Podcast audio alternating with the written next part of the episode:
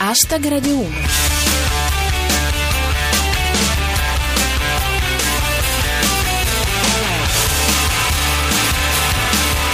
Benvenuti a Hashtag Radio 1, come ogni sabato, anche oggi siamo in onda con il meglio del meglio della satira di Twitter sulle notizie d'attualità della settimana. Chi vi parla è Giulia Blasi, alla regia c'è Cristian Manfredi e oggi abbiamo tantissimi argomenti di cui parlare.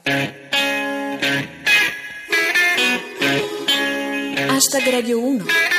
Il caso politico del momento è ovviamente l'interrogatorio della sindaca di Roma Virginia Raggi, che in linea con un'onorata tradizione italiana ha dichiarato di non sapere nulla, anzi di essere rimasta sconvolta nell'apprendere che le sarebbe stata intestata una polizza vita.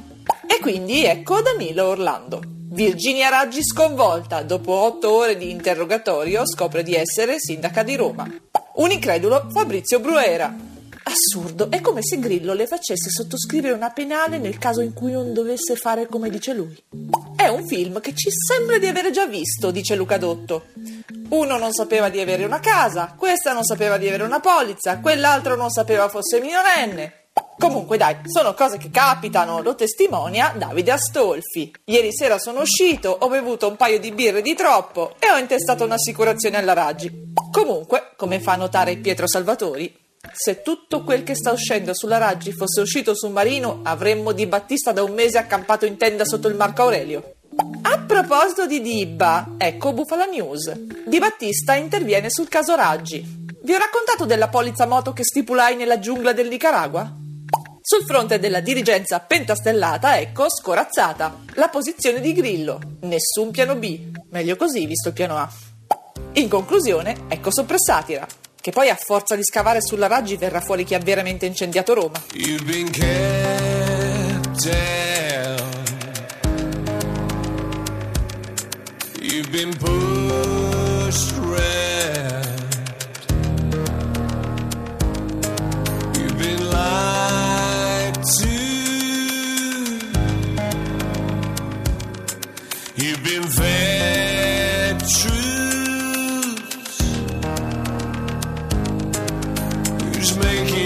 Decisions?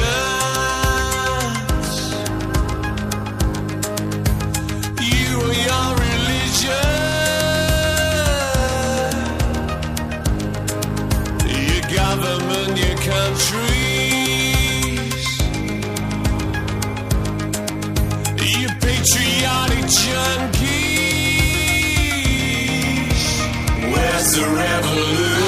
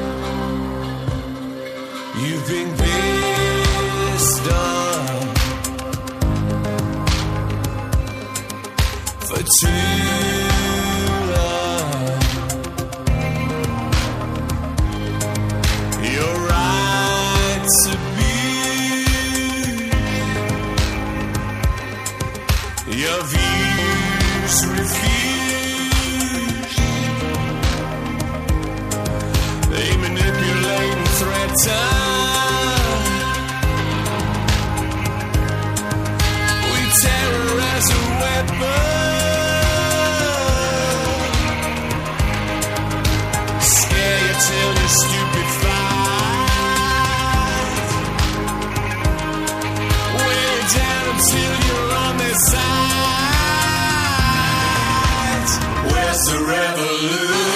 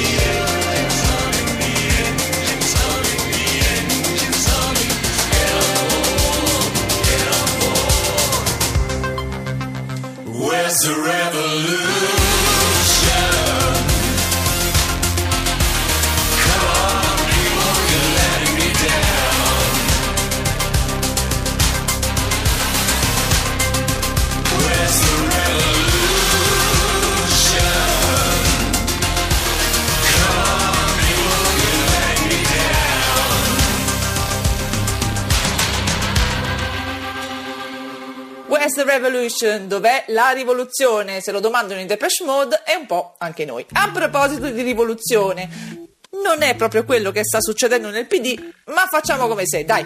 Sono tutti un po' storditi a partire da Gianni Cooperlo con la K. La situazione politica è confusa, per capirci qualcosa ho messo un drone a seguire Franceschini.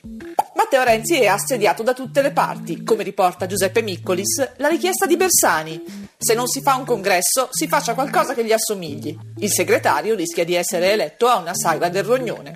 E nel frattempo sono arrivati anche i dati sull'occupazione, che sono davvero duri da mandar giù. Ma c'è sempre un lato positivo e lo coglie mirabilmente Madia Elena Bosch. La disoccupazione giovanile è già al 40%. La faremo confluire nel PD. Una considerazione en passant di Alessandro Clemente. Se invece di D'Alema ci avesse governato l'ego di D'Alema, saremmo la prima potenza mondiale. E nel frattempo accogliamo e rilanciamo l'appello di A Muso Duro. C'è chi rivuole l'ulivo. Io rivoglio i miei vent'anni, il ciao, le cabine telefoniche e avanzi. E 50.000 lire.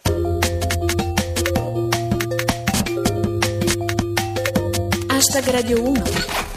Andiamo in America, come avrebbe detto mia nonna, dove Donald Trump prosegue il suo assalto frontale alla società americana. È un continuo ed è legittimo il dubbio di Via Celi. Ma anche nel 1933, dopo l'elezione di Hitler, la gente apriva il giornale ogni mattina dicendo Vediamo cosa si è inventato oggi quel matto?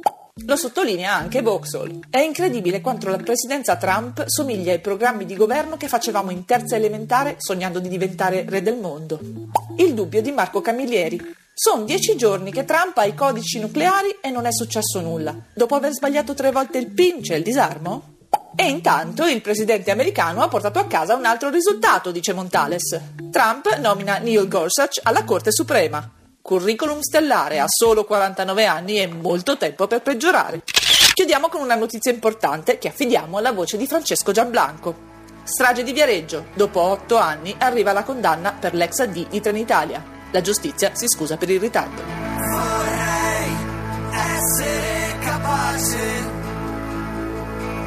di voltarmi alla velocità della luce prima del tempo e dello spazio che ci